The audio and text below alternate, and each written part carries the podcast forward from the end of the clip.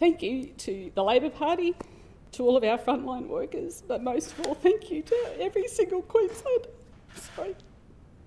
It's been the greatest on my life, and our best days are well and truly ahead of us. Queensland की अब निवर्तमान premiere एनास्थेशिया पैलेशे ने एक बयान में अपने चौंकाने वाली सेवानिवृत्ति की घोषणा की एक बार उनके लेबर विपक्ष द्वारा 2015 का चुनाव जीतने के बाद उन्हें आकस्मिक प्रीमियर के रूप में प्रस्तुत किया गया था।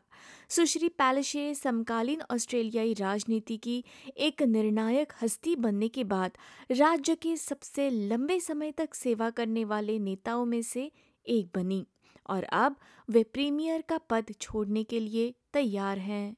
When I led this party from an opposition of just seven members, I said that the first election would be like climbing Mount Everest. I went on to climb that mountain twice more. I don't need to do it again. I have given it my all and I've run a marathon. पैलेशे पहले विभिन्न labour मंत्रियों की नीति सलाहकार के रूप में काम करती थी बाद में उन्होंने एक कानूनी पेशेवर करियर बनाने का निर्णय लिया और एक सॉलिसिटर के रूप में प्रवेश करने के लिए अध्ययन कर रही थी, जब उनके पिताजी ने 2006 के चुनाव में सेवानिवृत्ति की घोषणा की। उनके पिताजी के रिटायरमेंट के बाद पैलेशे ने इनाला क्षेत्र के उनके सीट के लिए चुनाव लड़ा और जीत भी हासिल की। ये क्वींसलैंड का सबसे सुरक्षित लेबर सीट था और उन्होंने 30 अंकों से अधिक की बचत के साथ चुनाव जीता। 9 अक्टूबर 2008 को पैलेशी को minister for main roads and local governments के लिए पार्लियामेंट्री सेक्रेटरी के रूप में नियुक्त किया गया।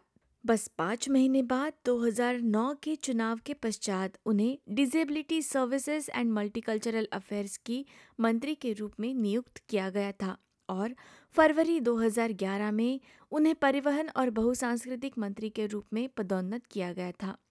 2012 में एक बड़ी हार के बाद, जिसमें लेबर ने राज्य पर अपनी पकड़ खो दी थी, जहाँ पक्ष ने उन्नीस सौ नवासी के बाद से केवल दो वर्षों के लिए शासन किया था सुश्री पैलेशी की पार्टी ने कैम्बल न्यूमन एलएनपी सरकार पर जीत हासिल की, जिसके पास तिरानवे सीटों वाली राज्य संसद में केवल सात सीटें थी The Governor has invited me to form government. I have accepted that offer. It is an extremely humbling experience. वे विपक्ष से प्रीमियर बनने वाली पहली महिला थी और ऑस्ट्रेलिया की पहली महिला बहुमत कैबिनेट का नेतृत्व करते हुए तीन कार्यकाल जीतने वाली पहली महिला प्रीमियर बनी आठ वर्षों में उन्होंने तिरसठ प्राकृतिक आपदाओं के साथ साथ कोविड 19 के दौर में भी राज्य का नेतृत्व किया है विक्टोरिया के डैनियल एंड्रयूज, वेस्टर्न ऑस्ट्रेलिया के मार्क मैगावन और नॉर्दर्न टेरिटरी के माइकल गनर सहित कोविड काल के नेताओं के लगातार इस्तीफे के बाद इस साल वे देश में सबसे लंबे समय तक सेवा करने वाली वर्तमान प्रीमियर बन गई। सुश्री पैलेशे को सोशल मीडिया पर कई शुभेच्छाओं के बीच प्रधानमंत्री एंथनी अल्बनीजी ने कहा है कि वे एक लेबर हीरो के रूप में सेवानिवृत्त हो रही हैं और क्वींसलैंड के विपक्षी नेता डेविड क्रूजाफुली कहते हैं कि राजनीति अपनी जगह है लेकिन प्रीमियर के रूप में उनके नौ साल स्वीकृति और सम्मान के पात्र हैं।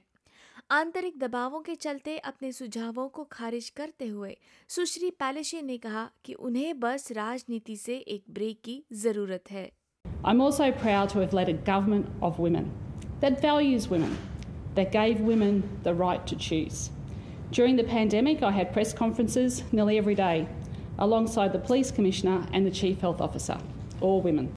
सुश्री पैलेशे ने अपने उत्तराधिकारी के रूप में डेप्यूटी प्रीमियर स्टीवन माइल्स का समर्थन किया है जो कि कोविड काल की प्रेस कॉन्फ्रेंसेस का एक जाना पहचाना चेहरा है श्री माइल्स ने एक बयान में अपने नामांकन की पुष्टि की। उन्होंने प्रीमियर को उनकी असाधारण सार्वजनिक सेवा के लिए धन्यवाद दिया और उनकी सरकार के विरासत को आगे बढ़ाने की कसम खाई। शैनन फैंटमन और कोषाध्यक्ष कैमरन डिक भी अगले सप्ताह राज्य लेबर कॉकस में होने वाली तीन तरफा प्रतियोगिता के साथ इस बड़े पद के लिए प्रतिस्पर्धा करेंगे।